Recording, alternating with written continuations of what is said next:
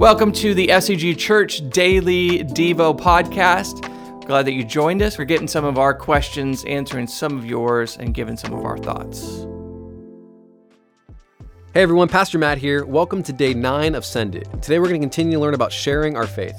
Today we're going to talk about loving our actual neighbors. Yep, those people you try not to make eye contact with as you zip into your garage. Let's get going. Today's scripture is from Mark 12 28 through 34. One of the teachers of the law came and heard them debating. Noticing that Jesus had given them a good answer, he asked him, Of all the commandments, which is the most important? The most important one, answered Jesus, is this Hear, O Israel, the Lord our God, the Lord is one. Love the Lord your God with all your heart, and with all your soul, and with all your mind, and with all your strength. The second is this love your neighbor as yourself. There is no commandment greater than these. Well said, teacher, the man replied. You are right in saying that God is one and there is no other but Him. To love Him with all your heart, with all your understanding, and with all your strength, and to love your neighbor as yourself is more important than all burnt offerings and sacrifices. When Jesus saw that he had answered wisely, he said to him, You are not far from the kingdom of God. And from then on, no one dared ask him any more questions. Today's Devo is titled Loving Our Actual Neighbors. For the last 50 or so years, a Christian's primary route for sharing their faith with their family and friends was to invite them to church. The problem? It doesn't work anymore. Western culture, our culture, is now what we call post Christian. Our non believing friends know about Christians and the church, and they think they know about Jesus, and that's enough for them. They don't want to know more. In fact, other than us, they may not know any other fully committed followers of Christ. They won't come to church with us because, at best, they don't see the point. And at worst, they think it's a bad place to go, a place where hypocrites and haters congregate. This means two things. One, most people we meet don't know the true power of Jesus. And two, if we want them to encounter him, it will be through us, not our pastors or church. Evangelism isn't just up to the professionals anymore. So, if pretty much everybody thinks they know all they need to know about Jesus, and pretty much nobody actually does, where do we start? How about taking Jesus' word in Mark 12 and Matthew and Luke seriously? How about we start by getting to know our actual neighbors so we can love them? Who are your neighbors? They are the people you come into contact with regularly. They are the parents of the kids on the soccer team, your coworkers, your classmates, and yes, the people who live next door to you. Think about your neighbors. Who lives on either side of you, across from you? Who lives next to them? Can you A, list the names of every person in that house? B, remember something about them, their job or hobby? And C, know something deeper about them, their career plans or dreams? Only about 10% of us can answer A, 3% B, and less than 1% can answer C for the eight people who live closest to us. If our neighbors are ever going to be open to hearing about Jesus from us, we need to do better. We need to get to know our neighbors if we ever want to obey Jesus' command to love them. Loving our neighbors is a simple progression. We move from stranger to acquaintance to relationship. Our first step in loving our neighbors is to get acquainted. On the Send It page of the SCG Church website is a downloadable neighbor map.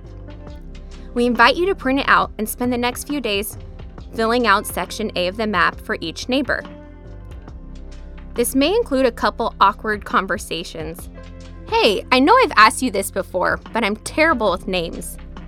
Then, over the next few weeks, months, and years, commit to filling in sections B and C. This is where the relationship comes in. Find a way to initiate friendship.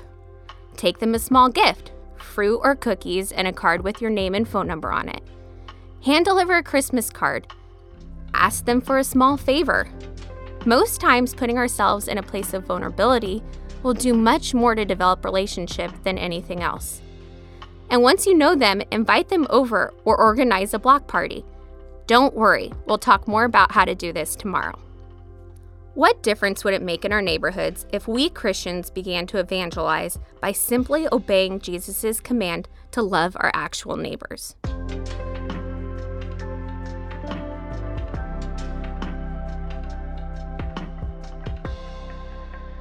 Well, friends, welcome to day nine of our Send It Devos, and today we're continuing the theme of sharing our faith. And uh, if I, before we kind of hop into the discussion, um, I was reminded of going through the Devo uh, today. Um, of Cody, you gave me an opportunity to speak in main campus a handful of years ago. Uh, one of the biggest weekends, the uh, weekend right after Thanksgiving. Um, mm.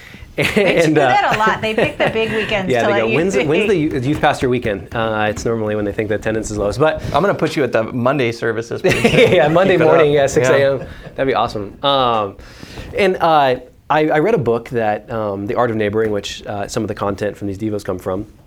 And in it, he just rephrases a question from Jesus deducing really all of the Old Testament commandments, really to love the Lord, love the Lord your God with all your heart, mind, soul, and strength. Love your neighbor as yourself. And it was just a question there. He said, "What if, what if Jesus meant love your literal neighbor? In other words, if all of Christianity was deduced to the way in which you love God and the way in which you love your actual neighbors, how are you doing? And I guess as we kind of hop into our Devo today, I just want your guys' kind of thoughts around that.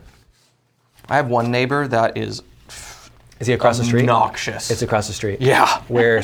yeah, it's like I walk out my front door and I could see him and his wife. Yeah. Right yeah. there, and every yeah. day I'm just like. And usually three of your kids. They That's need Jesus. We've been there. babysitting them. They all really day. need Jesus. You know.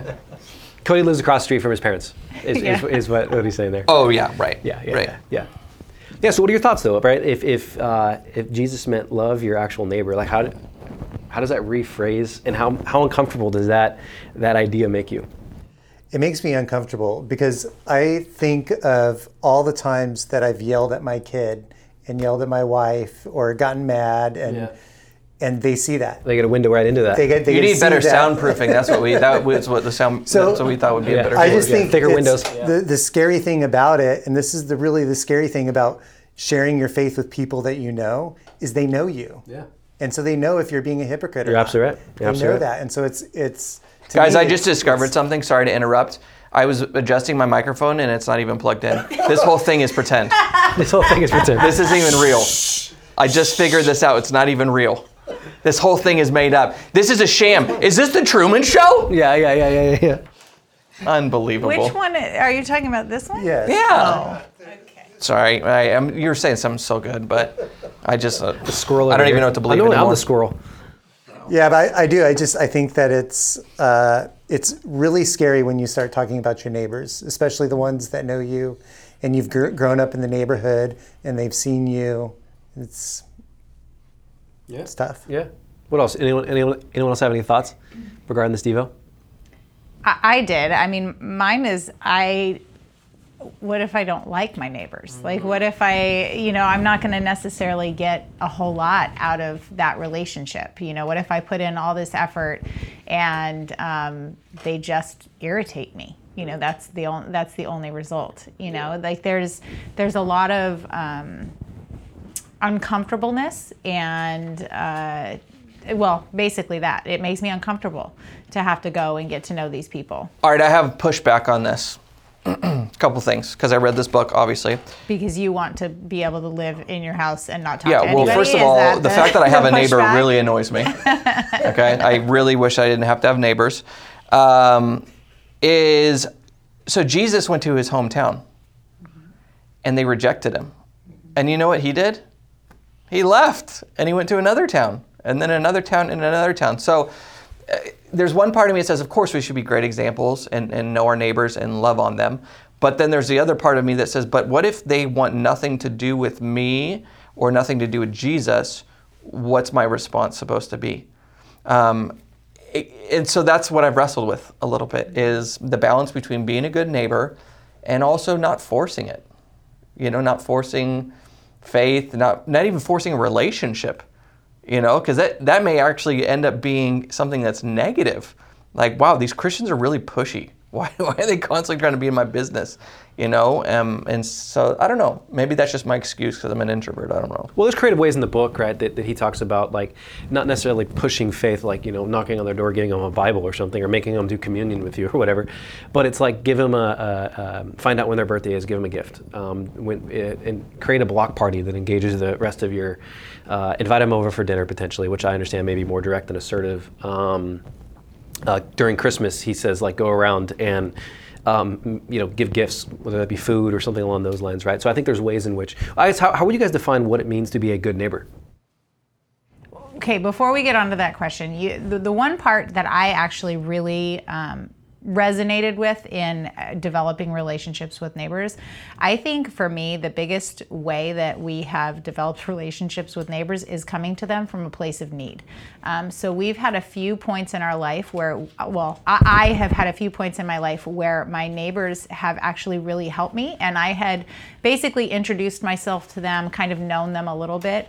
One of them was when I had a toddler who fell off a ladder and cracked his head. He needed stitches. And I had two other toddlers in the house. My husband was 45 minutes away on the other side of LA. I ran over to my neighbor, pounded on their door, and made them drive me to the hospital and watch my kids. you know, like, and and that was, and from that day forward, we had a different relationship.